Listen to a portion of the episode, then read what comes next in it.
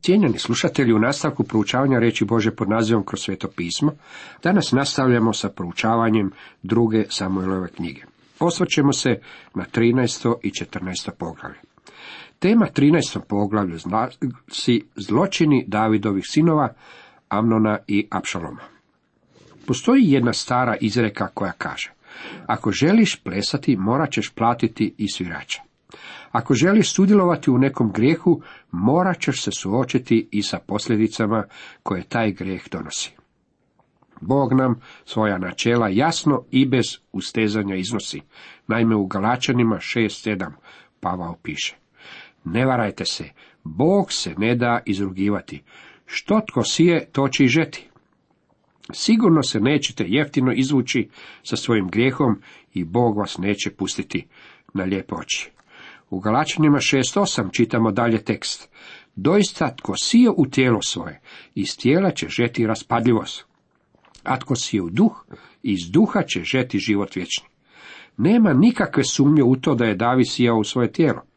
Nemojte si misliti da se može samo tako izvući sa svojim grijehom kojeg je počinio. Malo se pokajati, kao što to mnogi ljudi danas čine i misle da su time izravnali svoj račun s Bogom. I to je to. Čuo sam ljude koji su govorili, krv Isa Krista pokriva svaki grijeh. Ona to svakako čini i vi ne gubite svoje spasenje. Međutim, želim vam reći kako grijeh prouzročuje otvorenu ranu, koja peče, koja treba biti odstranjena. Ovo misli uvodimo se u 13. poglavlje. David je ispovjedio svoje grehe. Bog mu je rekao, tvoj greh je omogućio mojim neprijateljima da mi se smiju. Neću te predati u njihove ruke, ali neću ti niti dozvoliti da se samo tako izvučeš sa svojim grehom. Hvala Bogu da se ne odriče niti jednoga od nas zbog naših grijeha, kojima smo kao ljudi zbog svoje stare naravi podložni. A potom se dogodi ovako. David, sin Apšulom, imao je lijepu sestru po imenu Tamaru i u nju se zaljubio Davidov sin Amnon. Iako su Apšalom i Tamara imali istu majku i oca Tamara je bila Amnonova polusestra. David je bio otac njih oboje, međutim imali su različite majke. Amnon se toliko mučio da se gotovo razboli radi svoje sestre Tamare, jer ona bjaše djevica, pa Amnon nije vidio mogućnost da joj učini bilo što. Ali imaše Amnon prijatelja po imenu Jonadaba, sina Davidova, brata Šimeja, a Jonadab bjaše vrlo domišljat. I upita on Amnona, odakle to kraljev sine da si svako jutre mlitav? Ne bi li mi ukazao? Amon mu odgovori, zaljubljen sam u Tamaru, sestru svoga brata Apšaloma. Amnon nije mogao niti jesti. Tako se ludo zaljubio u Tamaru da je sasvim izgubio apetit. Njegov je prijatelj zapazio kako ovaj ne jede, ali je također zapazio i problem, s obzirom na to da je Tamara bila Apšalomova sestra, a on se bojao Apšaloma. A Jonadab mu reče, lezi u postelju i pričini se bolestan, pa kad dođe tvoj otac da te pohodi, ti mu reci, dopusti da dođe moja sestra Tamara da mi daje jesti, ako ona pred mojim očima zgotovi jelo, da to vidim, onda ću iz njezine ruke jesti. Amnon dakle leže i pričini se bolestan. Kad je došao kralj da ga pohodi, reče Amnon kralju, dopusti da dođe moja sestra Tamara, da pred mojim očima zgotovi koji kolač i ja ću se okrepiti iz njezine ruke. Tada David poruči Tamari u palaču, idi u kuću svoga brata Amnona i priredi mu jelo. Nema svrhe od čitanja sljedećih stihova jer sadrže prljave detalje onoga što se dešavalo kasnije. Amnon je silovao Tamaru. Zatim nam je rečeno da ju je silno zamrzio. Na to je odmah zamrzi silnom mržnjom, te je mržnja kojom ju je zamrzio bila veća od ljubavi kojom ju je prije ljubio. I reče joj Amnon, ustani, odlazi. Ovaj gnusni zločin odigrao se u Davidovoj kući. Kad je Amnon završio s njom, jednostavno je naredio sluzi neka izbaci van. Tada Tamara uze prašine i posu se njom po glavi, razje haljinu s drugim rukavima koju je imala na sebi, stavi ruku na glavu i ode vičući glasno do kišle. Tamara je bila izbačena iz kuće i sada je bila odjevena u kosret, a glavu je posipala prašinom, što je bio znak beskrajne tuge. A njezin je brat Apšalom upita, je li možda tvoj brat Amnon bio s tobom? Ali sada, sestro moja, šuti. Brat je, ne uzimaj to k srcu. Tako je Tamara ostala osamljena u kući svoga brata Apšaloma. Kad je kralj David čuo sve što se dogodilo, vrlo se razgnjevi, ali ne htjede žalostiti svoga sina Abnona, koga je ljubio jer mu bjaše prvorođenec. David se strašno razbijesnio zbog onoga što je čuo da se dogodilo. Međutim, nije poduzeo ništa u svezi s tim. David je bio poput mnogih drugih muževa o kojima čitamo u Bibliji. Bio je pretjerano popustljiv kao otac i odgojio je mnoštvo djece koja su činila zlo.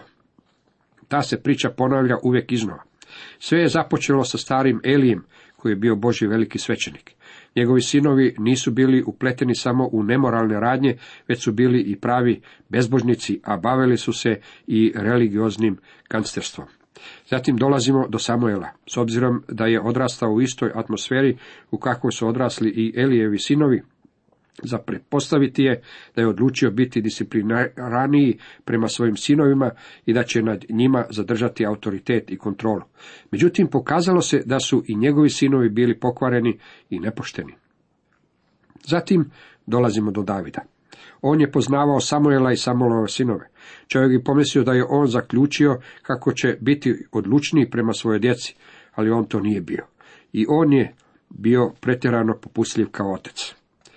Strašno se razljutio zbog onoga što je Amnon učinio svojoj polusestri Tamari. Međutim, kad malo razmislimo kakav je primjer David pokazao svojim sinovima. Možda si mislite da sa mnom nešto nije u redu jer zagovaram stvari koje zvuče tako staromodno. Ali mislim kako je najveći izvor nesreće u kršćanskim obiteljima i domovima u tome što nedostaje discipline i dosljednosti na strani roditelja. Dragi prijatelju, ako ste kršćanin i imate zločestog dječaka u svojoj kući, nemojte tratiti svoje vrijeme držeći mu prodike. Na taj način nećete nikamo stići. Pružite mu primjer i disciplinirajte ga i s tim započnite što prije možete. Jer dolazi dan kada će se on izmaći vašoj kontroli i kada će biti prisiljen donositi vlastite odluke sam za sebe, a tada bi vođen vašim lošim primjerom mogao učiniti katastrofalnu glupost i uništiti svoj ili možda i tuđi život. Drugi dokaz protiv Davida bila je činjenica da je imao više žena i mnogo djece. Kao kralj koji je bio opterećen donošenjem mnogih važnih odluka i na kojem su ležale ogromne odgovornosti, koliko vremena je, po vašem mišljenju, mogao provoditi u podizanju tolike djece? Problem sa mnogim ljudima danas je da su zbog svog posla bili prisiljeni ili su dragovoljno odabrali zanemarivanje svoje djece i obitelji. Svoju neodgovornost i nemar opravdavamo važnošću posla kojeg obavljamo. Kad bi se mogao vratiti u prošlost i neke stvari učiniti ponovno, sigurno bih odabrao provesti više vremena sa svojom djecom i čerkama koje su odrasle. Sada već imam unuke i oni su prekrasni. Sa njima uživam više nego što sam to običavao učiniti sa svojom čerkama kada je bila u obitelji kao dijete. Znate li zašto? Imao sam previše posla kada su djeca bila mala. Sada više nemam toliko posla i imam priliku provoditi više vremena sa svojim unucima. Kršćani koji su roditelji moraju shvatiti kako moraju provoditi više vremena u obučavanju svoje djece. Nemojte živjeti pod uvjerenjem kako odgajate malog anđela. Ima mnogo roditelja koji se odnose prema svojoj djeci kao da su mješavina orhideje i najfinijeg porculana. U izrekama 23.13 čitamo ne uskraćuj djetetu opomene, jer udariš li ga šibom, neće umreti. David nije poduzeo ništa u svezi s problemom kojeg je stvorio Amnon. Što se zbog toga desilo na koncu? A Apšalom ne reče Amnonu ni riječi, ni zle, ni dobre, jer je Apšalom zamrzio Amnona što mu je osramotio sestru Tamaru. Prijatelji, ovdje se govori o Davidovom domu. Kakav je obiteljski život vodio David? On se ni na koji način nije izvukao sa svojim grijehom. Bog kaže kako se niti mi nećemo izvući sa svojim grijehom također. Apšalom je odlučio čekati dan kada će se moći osvetiti Amnonu i taj dan je došao. Ovdje neću ulaziti u detalje, međutim došao je dan kada je Apšalom ubio svoga polubrata Amnona. Apšalom je čekao dvije duge godine prije nego je odlučio poduzeti bilo kakav korak. Pozvao je kraljeve, sinove k sebi, kako bi svi zajedno proslavili striženje ovaca. S obzirom da Apšalom nije pokazivao nikakve znakove želje za osvetom, David je pustio Amnona da bude nazočan toj proslavi. I zapovjedi svojim slugama ovako. Pazite, kad se Amnonu razveseli srce, od vina i ja vam viknem ubite Amnona, tada ga pogubite.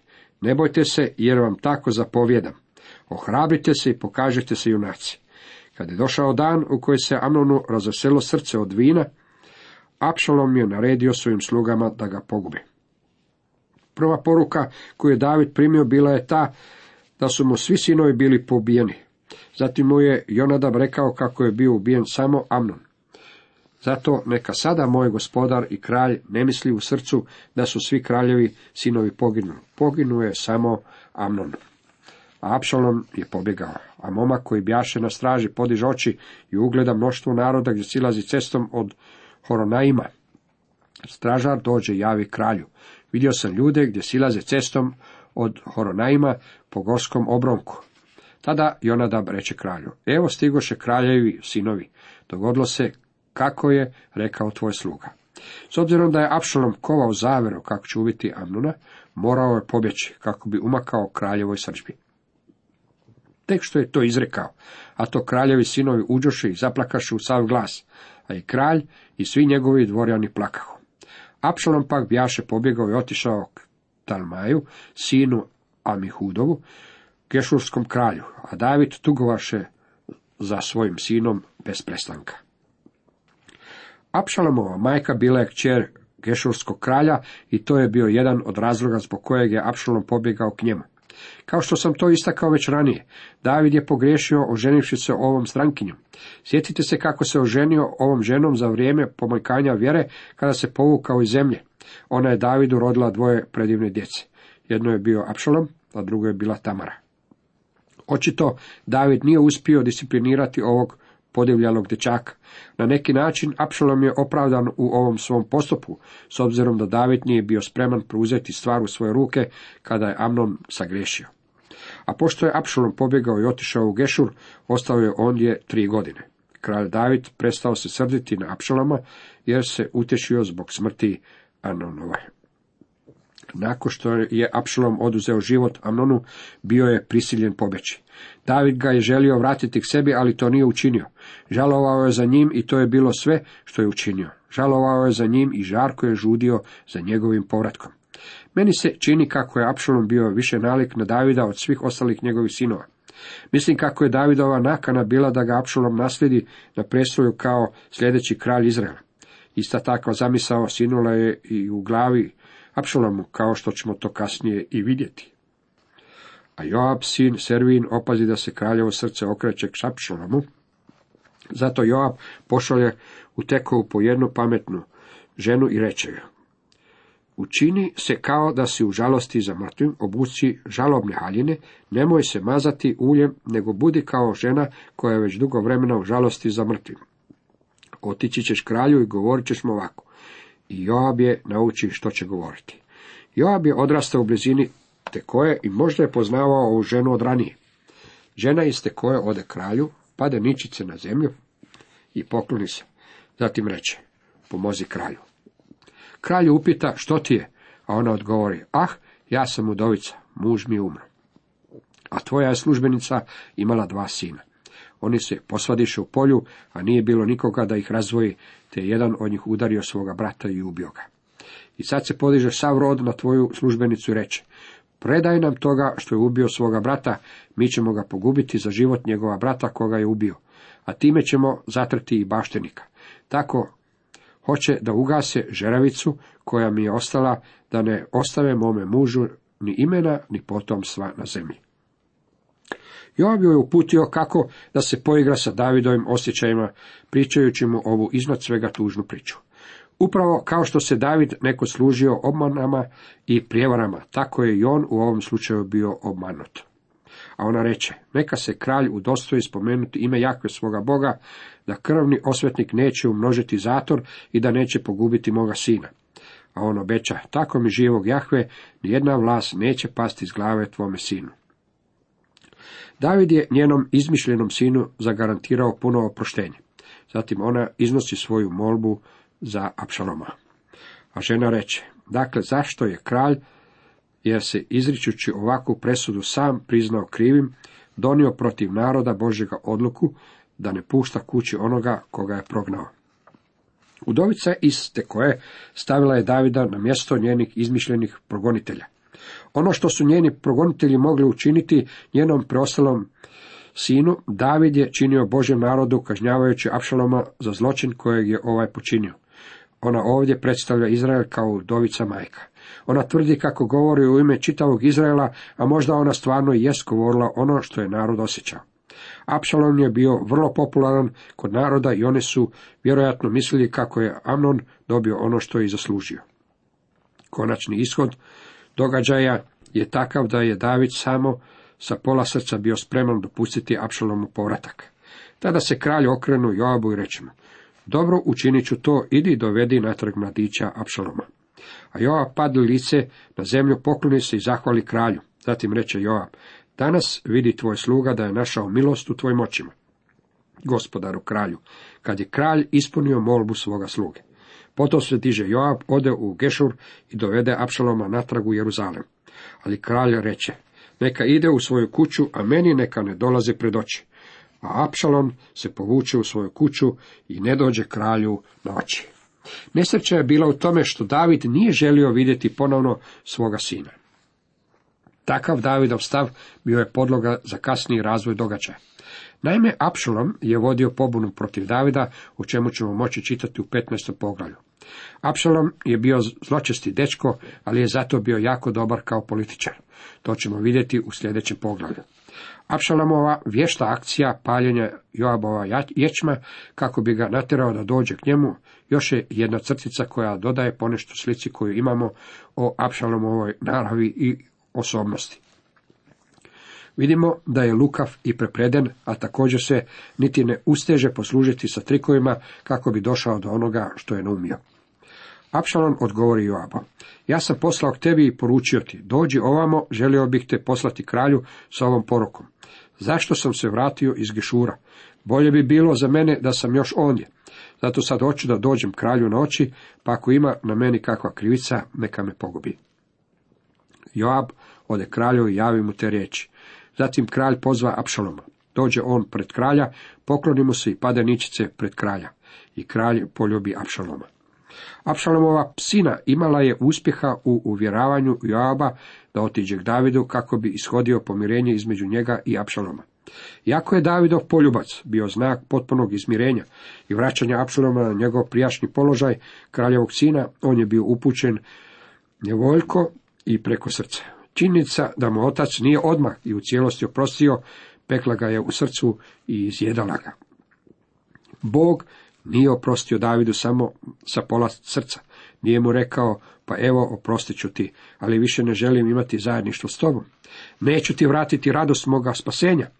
Kada Bog oprašta, on to čini od sveg srca. Vas i mene se upozorava. Naprotiv, budite jedni drugima dobrostivi, milosrdni. Praštajte jedni drugima kao što i Bog u Kristu nama oprosti. Je li nam Bog oprostio? Jest.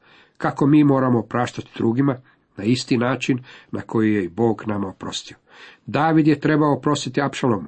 On je sam počeo stvarati scenario kasnije pobune koju će voditi upravo Apšalom. Dragi prijatelju, naš Bog je Bog koji oprašta. U Galačanima 6.1 čitamo. Braćo, ako se tko i zatekne u kakvu prijestupu, vi duhovni, takva ispravljajte u duhu blagosti. A pazi na samoga sebe da i ti ne podlegneš napasti. Čini se kao da mnogi ne čitaju ovaj stih na ispravan način. Mnogo puta mislimo da ondje piše ako se tko zatekne u kakvu prijestupu, tada uzmi palicu za bezbol i opali ga njome po glavi.